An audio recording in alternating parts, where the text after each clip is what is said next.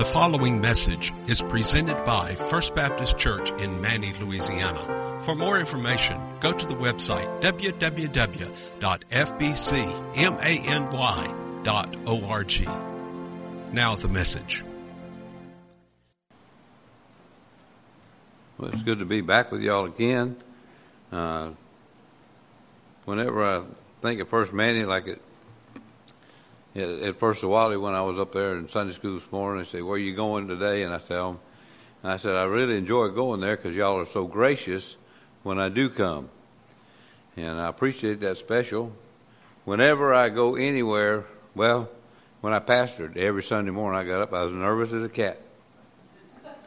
But the Lord is near me all the time. And so He's with me today, I am sure, because that's His promise.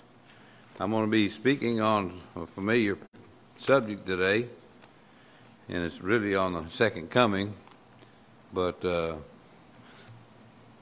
I don't have a specific passage. I'm going to mainly deal in Genesis 6 and verse and, cha- and chapter 6 and 7, and then in Matthew 24, and then multiple scriptures uh, thrown in there. But uh, although we may not know the day and the hour of Jesus' second coming, we know that He is coming, and I personally believe it's going to be very soon. It's going to be soon for me, regardless, at my age now, but uh, the second coming is the most significant future event in our history, in all our time. You know, uh, you've heard the saying, nothing's certain except death and taxes. Well, I tell you, second coming is even more certain than that. Because if we, if he comes, those of us who are still alive, we're not going to die physically. And uh, uh, taxes, you don't ever know from. They're always going to be here, maybe in one shape, form, or another. Uh, but uh, the second coming is mentioned 1,200 times in the Old Testament and 300 times in the New Testament. Second coming is that blessed hope that Paul talks about in Titus 2 and verse 13. Prior to the cru- crucifixion, uh, Jesus was uh, telling his disciples that he was going to leave them, but he would come back in John 14 3. And if I go and prepare a place for you, I will come again and receive you to myself, that where I am, there you may be also. Uh, then, after the resurrection, at his ascension, there were two angels at the ascension, and when Jesus ascended into heaven, the angels asked the disciples in verse 11, Men of Galilee, why do you stand gazing up into heaven? This same Jesus who was taken up uh, from you into heaven will come again like manner as you saw him go into heaven. So it seems like there's not a day goes by that I don't hear somebody talk about the second coming. They'll mention it in passing. Whether you know, I do it all the time. Watching the news, you just shake your head and say you don't know how it's going, how uh, it's going to keep the Lord from coming back soon. Uh, being part of an evangelical church, we're looking for the second coming, and so obviously the people that we're surrounded by and we're talking to day by day, uh, they'll mention the second coming. But it's not true that everybody's looking for the second coming. You know, first of all, 69% of the world's population do not claim to be Christian. And that's out of 8 billion people. So obviously, these 5.5 billion people in the world are not looking for the second return of Jesus Christ. Even the, many of the 31% of the people on the earth that claim to be Christian, many of them don't look for an imminent return of Jesus Christ. I'll give you an example. Last couple weeks ago, I had a cousin came visit me from the Pacific Northwest, and we were watching the news, and I said something about, you know, this, you know, the, the world can't just keep going like this. Well, immediately they thought I was talking about climate change, where you would have thought about the second coming. So everybody's not looking for the second coming. I believe Jesus' return is imminent. And there's no prophecy that needs to take place before he can come back. Uh, that means he could come back before the end of this service. So if you hear a trumpet, don't get too afraid. Be excited. uh, but I heard a preacher say the other day, and uh, I can't remember who it was. And in fact, my my son heard the same deal on the radio. This this pastor was saying, he's not looking for a sign; he's listening for a shout. And that's what we all ought to be doing, listening for the shout, because Jesus is going to come back soon. Uh, in uh, 1 Thessalonians 4.16, we read, For the Lord himself will descend from heaven with a shout, and with the voice of an archangel, and with the trumpet of God, and the dead in Christ will rise first. And then when we get over to Matthew 24, Jesus talks about in verse 37 through 39. But this is the but as the days of Noah were, so also will the coming of the Son of Man be. For as the days before the flood, they were eating and drinking and marrying and giving in marriage until the day that Noah entered the ark, and did not know until the flood came and took them all away, as also uh, will the coming, coming of the Son of Man be. So obviously, the disciples they wanted to know when Jesus was coming back. So Jesus told them that well, he told them describe the events that would happen before Jesus' return. But they he he he tells them in Matthew 24 and verse 36. But of that day and hour no one knows, not even the angels of heaven, but my Father only. So we may not know the time, but we do know the signs of the second coming. And Jesus said the signs were similar to the times and the lifestyle of those before the flood. In Genesis 6, we see the world had become extremely wicked. Uh, beginning in verse 5, then the Lord saw the wickedness of men uh, was great in the earth, and that, it, that every intent of their thoughts of his mind, of his heart, uh, was only evil continually. And the Lord was sorry that he had made man uh, on the earth and was grieved in his heart. So the Lord said, I will destroy man whom I have created from the face of the earth, both man and beast, creeping thing and birds uh, of the air, and I, w- I am uh, sorry that I have made them. It sounds like you're reading a newspaper, today's newspaper. There's great wickedness all around us. Every intent of man's thoughts were evil in that day. They are today, it seems like. In verse 11, the, uh, the earth was corrupt and filled with violence. You know, God said, God said he was grieved in his heart and was going to destroy mankind.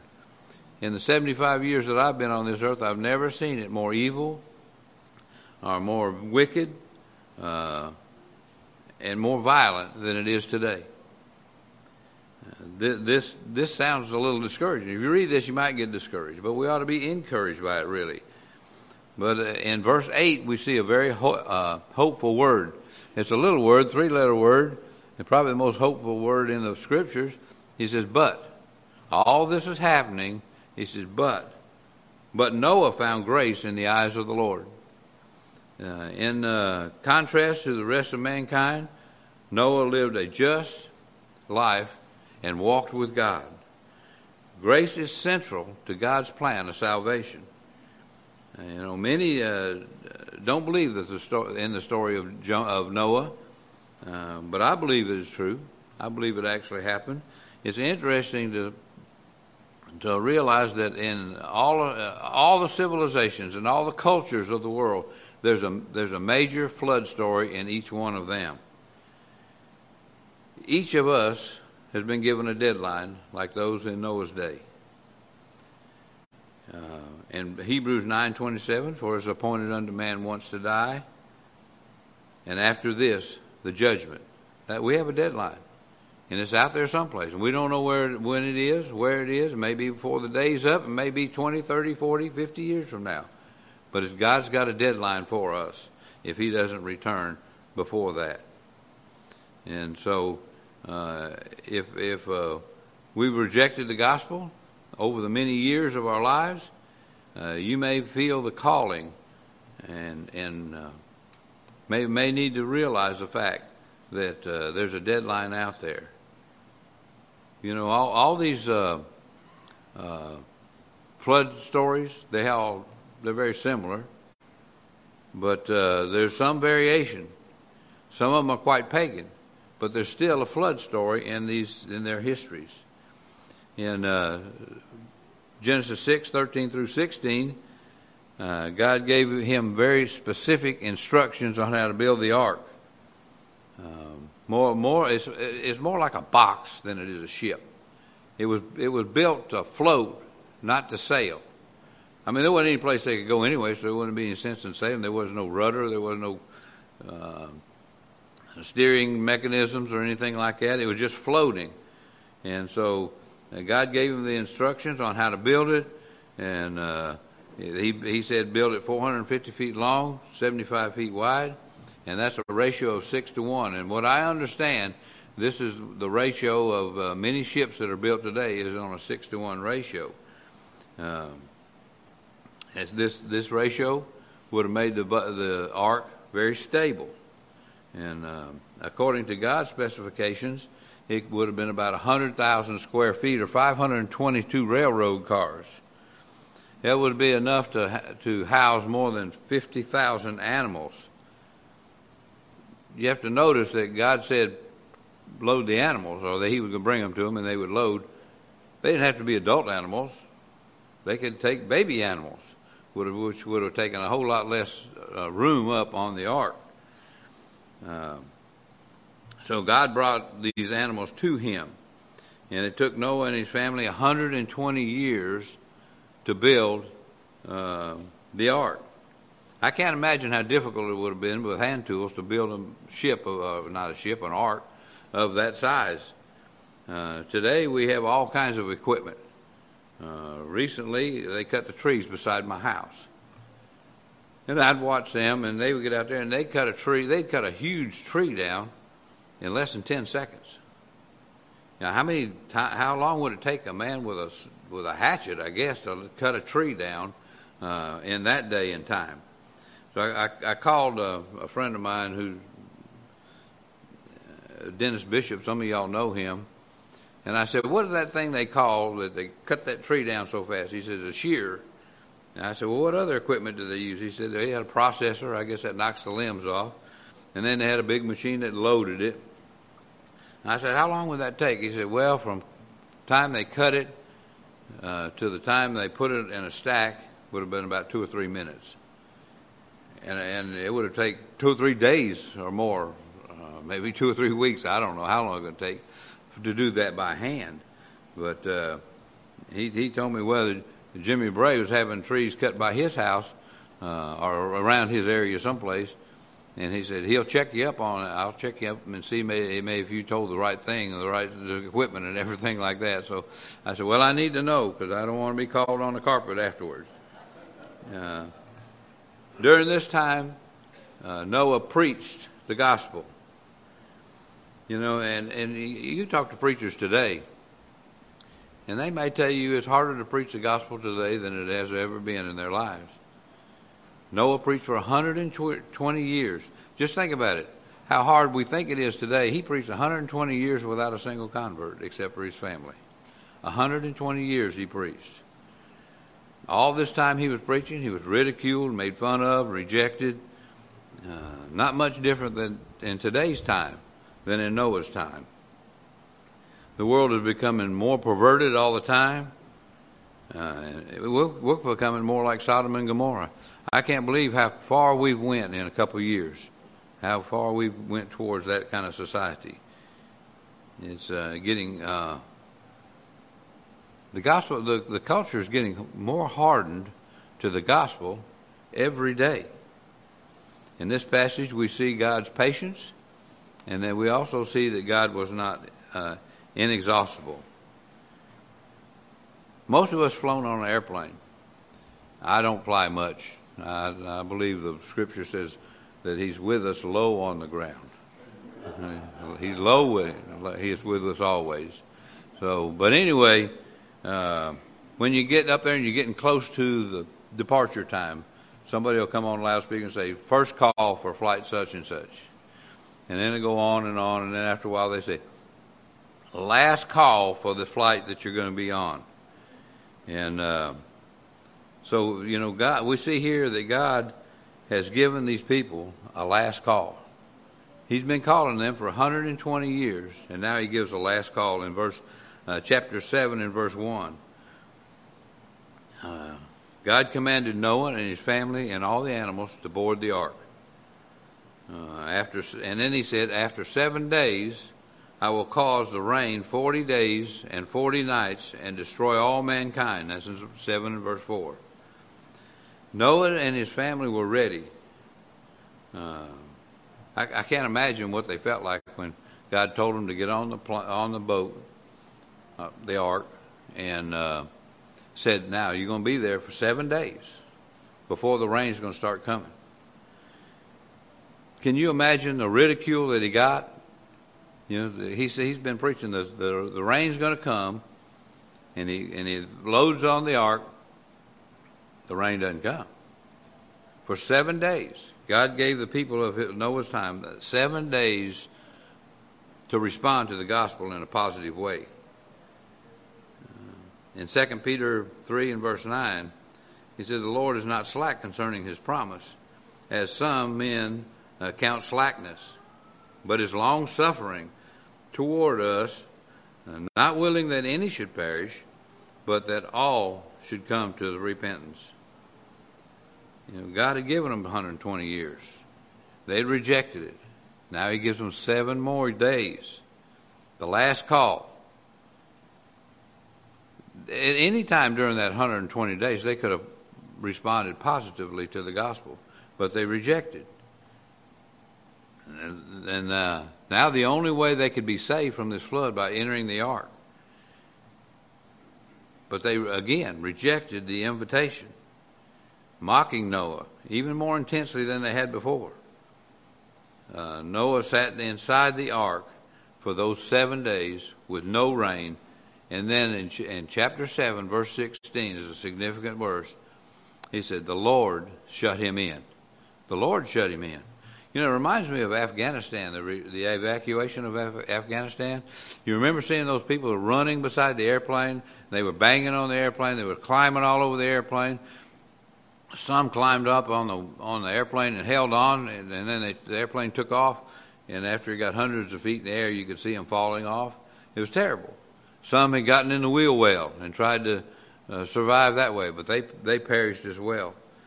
So God shut the door. I'm sure that if, if Noah uh, could have, he would, and when he heard those people banging on the side of the ark, he would have opened the door, but he he couldn't open the door.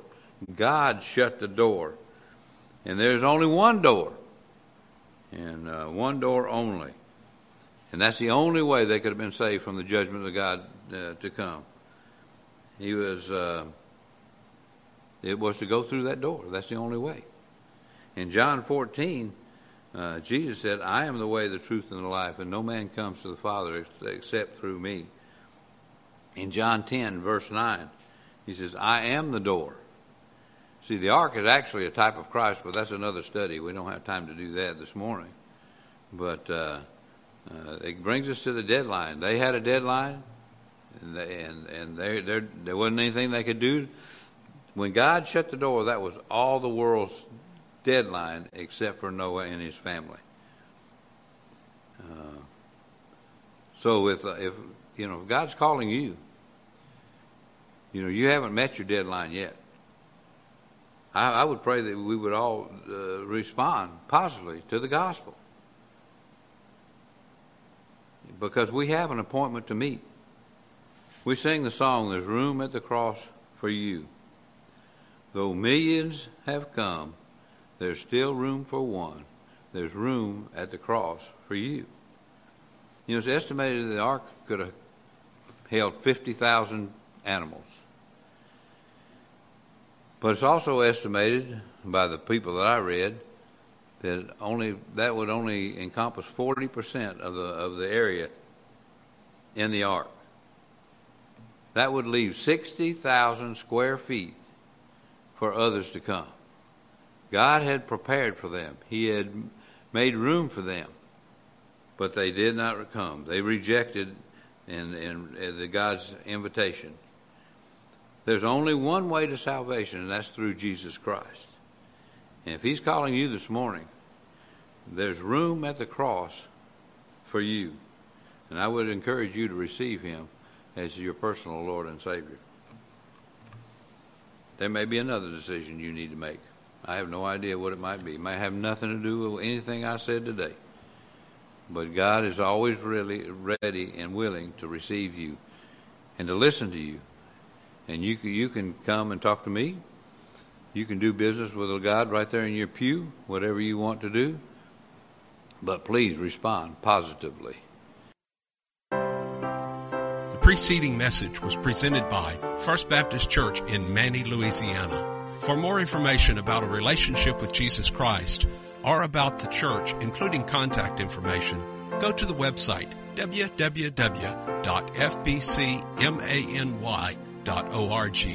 Thank you for listening and may God bless you.